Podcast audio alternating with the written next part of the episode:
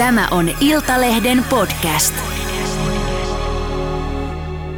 Tervetuloa vieraiksi tuoreet kansanedustajat perussuomalaisten Miko Beribum ja keskustan Olga Oinaspanuma. Mennään suoraan asiaan. Jos teidän puolueenne pääsisi tai menisi hallitukseen ja te saisitte päättää, niin mitä te tekisitte aivan ensimmäisenä? Oinaspanuma voit aloittaa. No kansahan näytti keskustalle, että meidän paikka ei ole hallituksessa. Meidän kannatus on ennätyksellisen alhainen. Mutta jos nyt olisi semmoinen hypoteettinen tilanne, että me jostain syystä kuitenkin oltaisiin sinne hallitukseen menossa, niin totta kai me lähdettäisiin luomaan semmoinen, semmoinen hallitusohjelma, jossa nähtäisiin koko Suomen tarpeet ja myös meidän alueiden tarpeet. Alueiden tarpeet, jokin konkreettinen asia? No jos mä mietin mun omaa aluetta, eli Pohjois-Pohjanmaata, niin kyllä siellä on tärkeää esimerkiksi meidän korkeakoulupaikkojen säilyminen, metsiin ja maatalouteen liittyvät asiat. Entä Väribu, mitä itse Hallitusneuvottelu on aina useiden puolueiden kompromissi, mutta jos nyt kysyit, että henkilökohtaisesti mm. saisin siellä, niin kyllä siellä lähtisin kehitysavusta leikkaamaan ja ihan reilulla kädellä. Selvä. Sitten mennään tota, vähän, katsotaan laajemmin teidän politiikkaan. Mennään tällaisten tälle ohjelmalle perinteisten kyllä vai ei väitteiden kautta. Eli vastatkaa näihin kysymyksiin, kyllä vai ei. Kaikkien tuloluokkien palkkaverotusta tulee keventää tällä vaalikaudella. Osittain kyllä. Ei. Suomen maksamista kehitysyhteistyörahoista ulkomaille tulee leikata. Kyllä. Ei. Polttoaineen hintaa pitää ajaa alas politiikkatoimilla, vaikka se lisäisi päästöjä. Kyllä. Kyllä. Luonnonsuojelun rahoituksesta pitää leikata tällä vaalikaudella. Kyllä. Ei. Valtion metsiä pitää suojella selkeästi nykyistä enemmän. Ei. Ei. Ja viimeisenä myös alaikäisille tulisi sallia sukupuolen juridinen korjaaminen väestötietoihin. Ei. Ei ole kyllä hirveästi tästä taustatietoa, mutta vastaan tällä hetkellä osittain ei. Ei, osittain ei. No niin, tartutaan vähän näihin väitteisiin. Barrybum, tota, sä olet kampanjasi aikana linjannut, että pieni- ja keskituloisten palkkaverotusta pitää saada alemmaksi, niin missä tämmöinen keskituloisten yläraja menee? No, missähän se nyt menisi, sanotaan nyt vaikka 4000 euroa kuukaudessa alkaa olla siellä ylemmässä keskiluokassa. Bruttopalkka kyllä, mm. että, että tavallaan meillä on Suomessa suhteellisen korkea kokonaisveroaste keskitulosilla ja se ei ole kilpailukykyinen, että kyllä työn pitää aina olla kannattavaa työtä tekevälle ihmiselle ja näin ei valitettavasti tällä hetkellä ole, että ostovoima heikkenee ja siitä pitää olla aidosti huolissaan.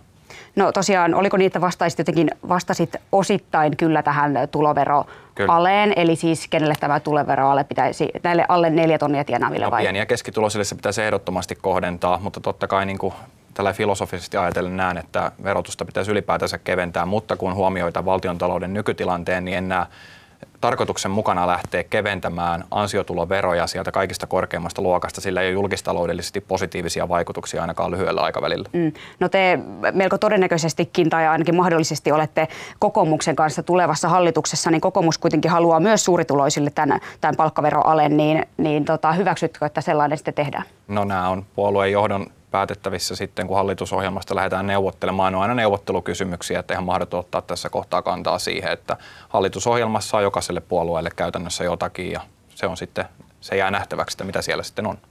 No Olga Oinaspanuma, sun yksi tärkeä vaaliteema on ollut, että olet kertonut olevasi luontoihminen ja yksi vaaliteemasi on syvä vihreys.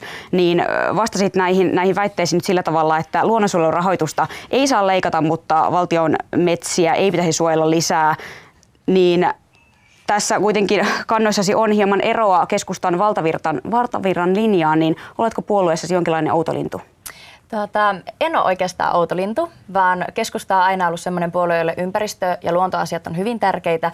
Ja meillä on ollut sellainen ajatus, että me viljellään ja varjellaan meidän luontoa. Ja kyllä tämmöisenä luonnon keskellä elävänä ihmisenä se on mulle tosi tärkeää, että me myös pidetään meidän ympäristöstä huolta. Ja sen ei taas tarvitse kurjistaa kenenkään arkia. Että me aletaan puhua sitten niin kuin esimerkiksi siitä, että me syön ja tuotetaan kotimaista puhasta ruokaa, pidetään metsät meidän omissa käsissä, kannustetaan vaikka vapaaehtoisiin suojeluihin, lisätään vihreän siirtymän yrittäjyyttä, biotaloutta. Ne on hyvin keskustalaisia asioita. Ne tuo elinvoimaa meille koko maahan ja niiden takana myös minä haluan seistä. No minkä takia valtiomaita ei pitäisi suojella lisää? No nykyisellään meillä on jo aika paljon valtiomaita suojeltuna ja meidän pitää myös saada jostain sitä puuraaka-ainetta käyttöön. Joten niin kuin näillä, näillä nykyisillä... Mistä sitä suojelua sitten lisättäisiin, jos ei valtionmailla? Ajatteletko, että, että yksityiset metsien sitten suojelua vapaaehtoisesti lisäisivät? Kyllä mä uskon, että vapaaehtoinen suojelu silloin, kun siitä saadaan asianmukainen korvaus, niin on monille yksityisillekin mettäomistajille vaihtoehto. Että se on tärkeää, että me pidetään huolta ihmisten omaisuuden suojasta, siitä, että, että se on, niin kuin, se on ihmisen omaisuutta, me ei voida mennä ketään pakottamaan siihen suojeluun, mutta kyllä tämmöiset vapaaehtoiset suojeluohjelmat on hyvinkin kiinnostanut ihmisiä ja niihin haetaan jatkuvasti. No ajattelin kuitenkin, että, että keskusta yleisen linjaa esimerkiksi äh, sanotaan eläintuotannon ja tämän tyyppisten asioiden kanssa on ristiriita jotenkin oman näkemysmaailmassa kanssa? En. Keskusta pitää huolta siitä, että meillä on kotimaista ruokaa. Se on meidän turvallisuuskysymys myös, se on huoltovarmuuskysymys ja kotimainen ruoka on myös maailman puhtaita ruokaa. Ja mä haluan, että me mennään ruoantuotannossa jatkossakin siihen suuntaan, että, että se tuo meille työtä, se tuo meille ruokaa ja se ei ole ilmastoa erityisen kuormittavaa. No Bergboom sitten näihin polttoaineen hintojen laskemiseen sekin on ollut, tai se on ollut sellainen, mitä olet vaalikampanjassa pal- paljon korostanut, haluat laskea polttoaineen hintaa, mm. niin millä keinoilla sitä tulisi laskea? No siinä on oikeastaan kaksi keinoista. Toinen on välitö, eli polttoaineveron alentaminen, ja toinen on sitten ilmastopolitiikka, eli kun meillä on tämä hiilineutraalisuustavoite 2035, niin siihen on rakennettu sisään päästövähennystavoitteet tieliikenteelle, jossa on jakeluvelvoitteen kiristäminen, eli jakeluvelvoite on korkeampi ja se nostaa polttoaineen hintaa. Ja tämä on se yksi keskeinen syy, minkä takia perussuomalaiset ja itse katson, että hiilineutraalisuustavoitteesta tulee sitä tulee siirtää vuoteen 2050, koska se kurittaa autoilijoita aivan kestämättömällä tavalla. Ensi vuonna arvioidaan, että jakeluvelvoitteen kiristäminen voisi tuoda jopa 40 sentin korotukset polttoaineen litrahintaan. Tämä on aivan kestämätöntä pieni- ja keskituloiset ihmiset, jotka tarvitsevat autoa elämässään, niin ei tule kestämään ja se vähentää heidän ostovoimaa niin kaikkiin muihin palveluihin, joita tässä maassa yrittäjät ja työntekijät tuottaa. No tuosta vuoden 2035 tavoitteesta kokoomus on sanonut, että siitä tavoitteesta ei peruuteta. Ja jos te kokoomuksen kanssa olette hallituksessa, niin mitä te sitten teette? No toivottavasti kokoomus kuitenkin ymmärtää, että jos perussuomalaisten näkemys on se, että hiilineutraalisuustavoitetta tulee siirtää vuoteen 2050 ja kokoomus näkee, että se pitää pitää vuodessa 2035, niin kompromissi silloin missään nimessä hallituksessa voi olla 2035, vaan se pitäisi asettua sitten johonkin sille välille käytännössä. Eli kyllä mä nyt katson, että katsotaan nämä neuvottelut ensin ja totta kai vaikuttaa myös se, että mitkä ne tavoitteet ja ne keinot siihen tavoitteeseen pääsemiseen on, mutta aivan kestämätöntä on se, että autoilijoita kuritettaisiin vielä enemmän kuin tällä hetkellä. Sillä, semmoista ei voi tapahtua. No entä sitten valtio saa aika paljon verotuloja tästä autoilun, autoilun kohdistuvasta verotuksesta, polttoaineverotuksesta, niin millä, millä nämä varat korvaisit valtion kassassa? Niin, tämä on mielenkiintoinen kysymys. Nythän meillä pyritään koko ajan siirtämään autokantaa säh- sähköiseen muotoon, jolloin verotulot tulee joka tapauksessa heikkenemään. Eli tämän, tämän tilanteen edessähän valtio tulee olemaan seuraavien vuosien aikana, kun autokanta sähköistyy, jolloin verotulot heikkenee erityisesti polttoaineveroluokasta. Että mun mielestä tässä nyt pitäisi ensisijaisesti katsoa sitä, että ihmisillä on varaa käydä siellä töissä omalla autolla, eikä sitä, että mikä on suoraan se valtiontalouden vaikutus. Paljon keskeisempää on se, että ihmiset pystyy käymään töissä, ottaa työtä vastaan, eikä se autoilu muodostu liian suureksi kustannukseksi tai esteeksi jopa työllistymiselle. No te olette molemmat kotoisin pieniltä paikkakunnilta ja käsittääkseni teitä yhdistää se, että, että haluatte edistää maaseudulla asuvien ihmisten asemaa. Tässä tuli tämä polttoaineen hinnan laskeminen. Mikä muu olisi kenties semmoinen keskeinen keino, johon sinä haluaisit puuttua tai edistää? Voi näitä olisi todella paljon. Yksi olennainen on nimenomaan tämä liikkuminen, että meillä päin ei esimerkiksi pärjää ilman autoa. Ja tota, kyllä esimerkiksi tämä alueellinen opintolainahyvitys olisi mun mielestä valtavan hyvä asia sille, että me saataisiin osaajia sinne maakuntiin ja, ja myöskin sitä kautta yrityksiä ja ihmisille mahdollisuuksia elää ja asua siellä. Sitten kaikki tämmöinen hybridityön, etätyön ja monipaikkasuuden mukana tuoma lisää meidän elinvoimaa. Ja kyllä mä esimerkiksi kaksoiskuntalaisuutta pian tulevaisuuden Suomena ja toivon, että semmoinen lähtee myöskin etenemään. No voit vielä Bergbom vastata sinäkin tähän, mikä muu olisi kuin tämä polttoaineen hinnan alentaminen? No totta kai se on se, että mahdollistetaan elinkeinoelämälle mahdollisuudet toimia myöskin maakunnissa, saadaan sinne sitä elinvoimaa ja liiketoimintaa. Ylipäätänsä nämä asumisen, liikkumisen, elämisen kustannukset, jos ne kasvaa liian suureksi siellä maakuntien Suomessa, niin se aiheuttaa sen tilanteen, että ihminen joutuu muuttamaan kohti kehyskuntia ja kaupunkeja, jolloin se maaseutu alkaa tyhjenemään poliittisilla päätöksillä, ja tätä ei pidä missään nimessä edistää. No mennään sitten näihin hallitusspekulaatioihin. Kuten tässä tuli ilmi, niin perussuomalaiset tosiaan on aika vahvoilla spekulaatioissa menossa kenties kokoomuksen kanssa hallitukseen. Niin Bergbom, toivoisitko, että keskusta kuitenkin lähtisi teidän kanssa siihen hallitusyhteistyöhön mukaan? No kyllä sitä aina voisi toivoa, että keskusta kantaisi vastuuta, jos, jos he kuitenkin kuvaavat itseään tämmöisen vastuunkannon puolueeksi ja valtion, valtionhoitajapuolueeksi, että olisivat valmiina kantamaan sitä tarvittaessa. Mutta nämä hallitusohjelman neuvottelut, ne on neuvottelukysymyksiä ja minä en ole siinä asemassa tässä puolueessa, että ottaisin kantaa, että ketkä siellä sitten tekevät yhteistyötä ja ei. No keskustan ja perussuomalaisten välillä on ollut aika julkistakin nokittelua viime vaalikaudella ja myös näissä vaalien jälkeen. Esimerkiksi perussuomalaisten Mauri Peltokangas tuosta twiittasi keskustan Kurviselle, että tapoit maaseudun. Niin Oinas Panuma, huvittaako tällaisten kommenttien jälkeen lähteä yhdessä hallitukseen? No niin kuin sanoin aiemmin, niin keskustan vaalitulos oli sellainen, että, että meitä ei ole sinne hallitukseen haluttu. Ja, ja sen mukaan tässä nyt tällä hetkellä menetellään. Silloin kun me lähdettiin aiemmin hallitukseen neljä vuotta sitten, niin silloinkin sanottiin, että miksi me ette sinne, kun teillä ei ole riittävästi kannatusta. Että tuota, mä toivon, että me saadaan hyvä hallituskassa ja sinne semmoinen hallitusohjelma, joka pitää huolta meidän Suomesta.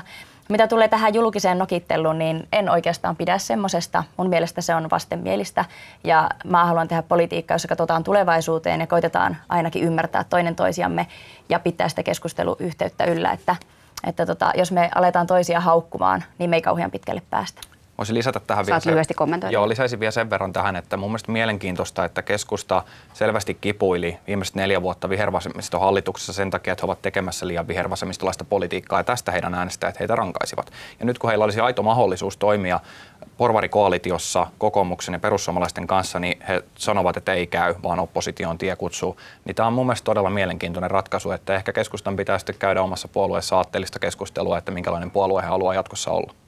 No niin, mennään teihin sitten. Nuor- te nuoria kansanedustajia, molemmat pahoittelut täytyy mennä eteenpäin. Värimum olet 27-vuotias ja, ja Oinas Panuma olet 23, peräti tämän eduskunnan ö, nuorin. Niin ö, näkyykö tämä teidän ikänne jotenkin siitä, millaista politiikkaa te haluatte nyt eduskunnassa tai puolueessa tehdä? No mä en ole ikinä ollut tämä vanhempi, että mä en oikeastaan tiedä, että miten se vaikuttaa mun ajatteluun. Että, että tuota, totta kai jos politiikka halutaan ja kun halutaan, että se jatkuu, niin sinne tarvitaan myös jatkuvuutta ja meitä nuoria ihmisiä. Että, että tota, varmasti ainakin omalta osalta tuon semmoista nuorehkoakin näkökulmaa sinne, mutta kyllä sitä ikää olennaisempana näen nimenomaan sen politiikan, mitä me tehdään. Mitä se tarkoittaa se, se uusi näkökulma vaikka keskustan politiikkaan? No varmasti se tarkoittaa ehkä semmoista, tietenkin nuorena ihmisenä on vielä innokas ja semmoinen tulevaisuus. Mutta jotain aihepiirejä ehkä tai minkälaisia politiikkatoimia? Mä en ole huomannut itse niin poliittisissa aiheissa, että mulla olisi hirveästi eroja meidän muiden tuota, edustajien kanssa, että kyllä me ollaan kaikki keskustalaisia ja meille ne keskustalaiset arvot, puhuttiinpa sivistyksestä tai edistyksestä tai alueesta, niin on kaikille tärkeitä. Ei edes ympäristöön tai vaikka tällaisiin sukupuolikysymyksiin liittyviä asioita? No ei oikeastaan. Meillä on siellä ihmisiä, joilla on mielipiteitä näistä asioista ja tota, en mä eroa hirveästi siitä, että meillä on joissain asioissa, niin kuin hyvin tiedetään keskustelusta, mm. niin tämmöinen niin sanottu oman vapaus. No entä, entä Beribum, mitä, mitä uutta sinä tuot eduskuntaan tai puolueeseen? No aidosti toivon, että ikäni puolesta en ole tullut valituksi sinne, että olen nuori, että tämä ikäkortti on aina vähän semmoinen, mitä mä en tykkää pelata kumpaankaan suuntaan. Mutta totta kai toivon, että pystyn tuomaan erityisesti perussuomalaisiin sitä, että mikä on se nuorten kokemus tästä harjoitetusta politiikasta ja viestimään sitä eteenpäin, tuomaan nuorten viestejä eduskunnassa tämän seuraavan neljän vuoden aikana esiin ja nostamaan heille tärkeitä teemoja koulutukseen liittyen, turvallisuuteen liittyen ja erityisesti myöskin näihin polttoaineen hintoikysymyksiin uskomatonta, mutta totta se vaikuttaa myös nuoriin ja kaikki nuoret eivät ole sitä mieltä, että pitää istua Mannerheimin tiellä teltassa osoittamassa mieltä. No, puhutaan vähän, vähän somesta vielä tähän loppuun. Boom, sinulla on TikTokissa jopa 51 000 seuraajaa. Se on enemmän kuin esimerkiksi puheenjohtajallinen Riikka Puralla. Mutta onko jotenkin puolue ohjeistanut käyttämään somea tai, tai onko siihen tullut puolueelta tukea? Ei ole ohjeistanut. Että ihan, ihan itse olen ollut sosiaalisessa mediassa ja aloitin sosiaalisessa mediassa jo ennen kuin liityinkin puolueeseen, että olin siellä jo silloin ennen, ennen puolueeseen tuloani, joten tota, ei ole mitään tämmöistä ylhäältä johdettua vahtikäskyä, että menkää tänne. Ihan jokainen suorittaa siellä, missä suorittaa ja tekee vaalikampanjaa siten kuin tekee. No miten arvioit, paljonko se niin kuin auttoi sinua vaikka pääsemään eduskuntaan? No varmasti sillä on ollut vaikutusta, mutta toisaalta näen kyllä, että nämä poliittiset analyysit TikTokista on ollut aika laihoja ja osin löysiä. Erityisesti itseni kohdalla mä oon käyttänyt Facebookia ja Twitteriä useita vuosia tässä jo aktiivisena ja ne on mulle merkittäviä kanavia ollut, että en, en nostaisi tätä TikTokia yksittäiselle jalustalle tässä, että se olisi ollut ainoa merkittävä tekijä läpipääsyssä. Mutta onko se jotenkin, niin kuin, oletko nuoria tavoittanut juuri siellä? Kyllä, siellä varmasti nuoria on tavoitettu merkittävissä määrin. Mm. No myös Oinas Panuma, olet vaalikampanjassasi käyttänyt somea, mutta TikTokissasi ei, ainakin tuossa katsoin, niin ei ollut julkisia videoita ollenkaan, niin miksi et ole TikTokia käyttänyt? Mä en ole kokenut sitä itselle semmoiseksi tarpeelliseksi tai omaksi, että mä oon keskittynyt Instagramiin ja Facebookiin. Ja tota, en, en ole niin kokenut sitä omaksi alustaksi ainakaan vielä. No koetko kuitenkin, että somessa kampanjointi on kannattanut? Et totta kai sillä on ollut vaikutusta, mutta kyllä jos mä mietin, mistä minun äänet on tullut, niin kyllä ne on aika pitkälti jalkatyöllä kerätty, että kyllä yli 3000 ihmistä ihan näin face to face kasvokkain jututin kampanjan aikana. Ja onko keskustapuolueesta tullut jotain tukea tai ohjeistusta tähän somen käyttöön? No somen käyttöön ei varsinaisesti ole tullut. Kiitos paljon vierailusta Iltalehden studiossa ja me palaamme muilla aiheilla taas ensi viikolla. Kiitos paljon. Kiitos.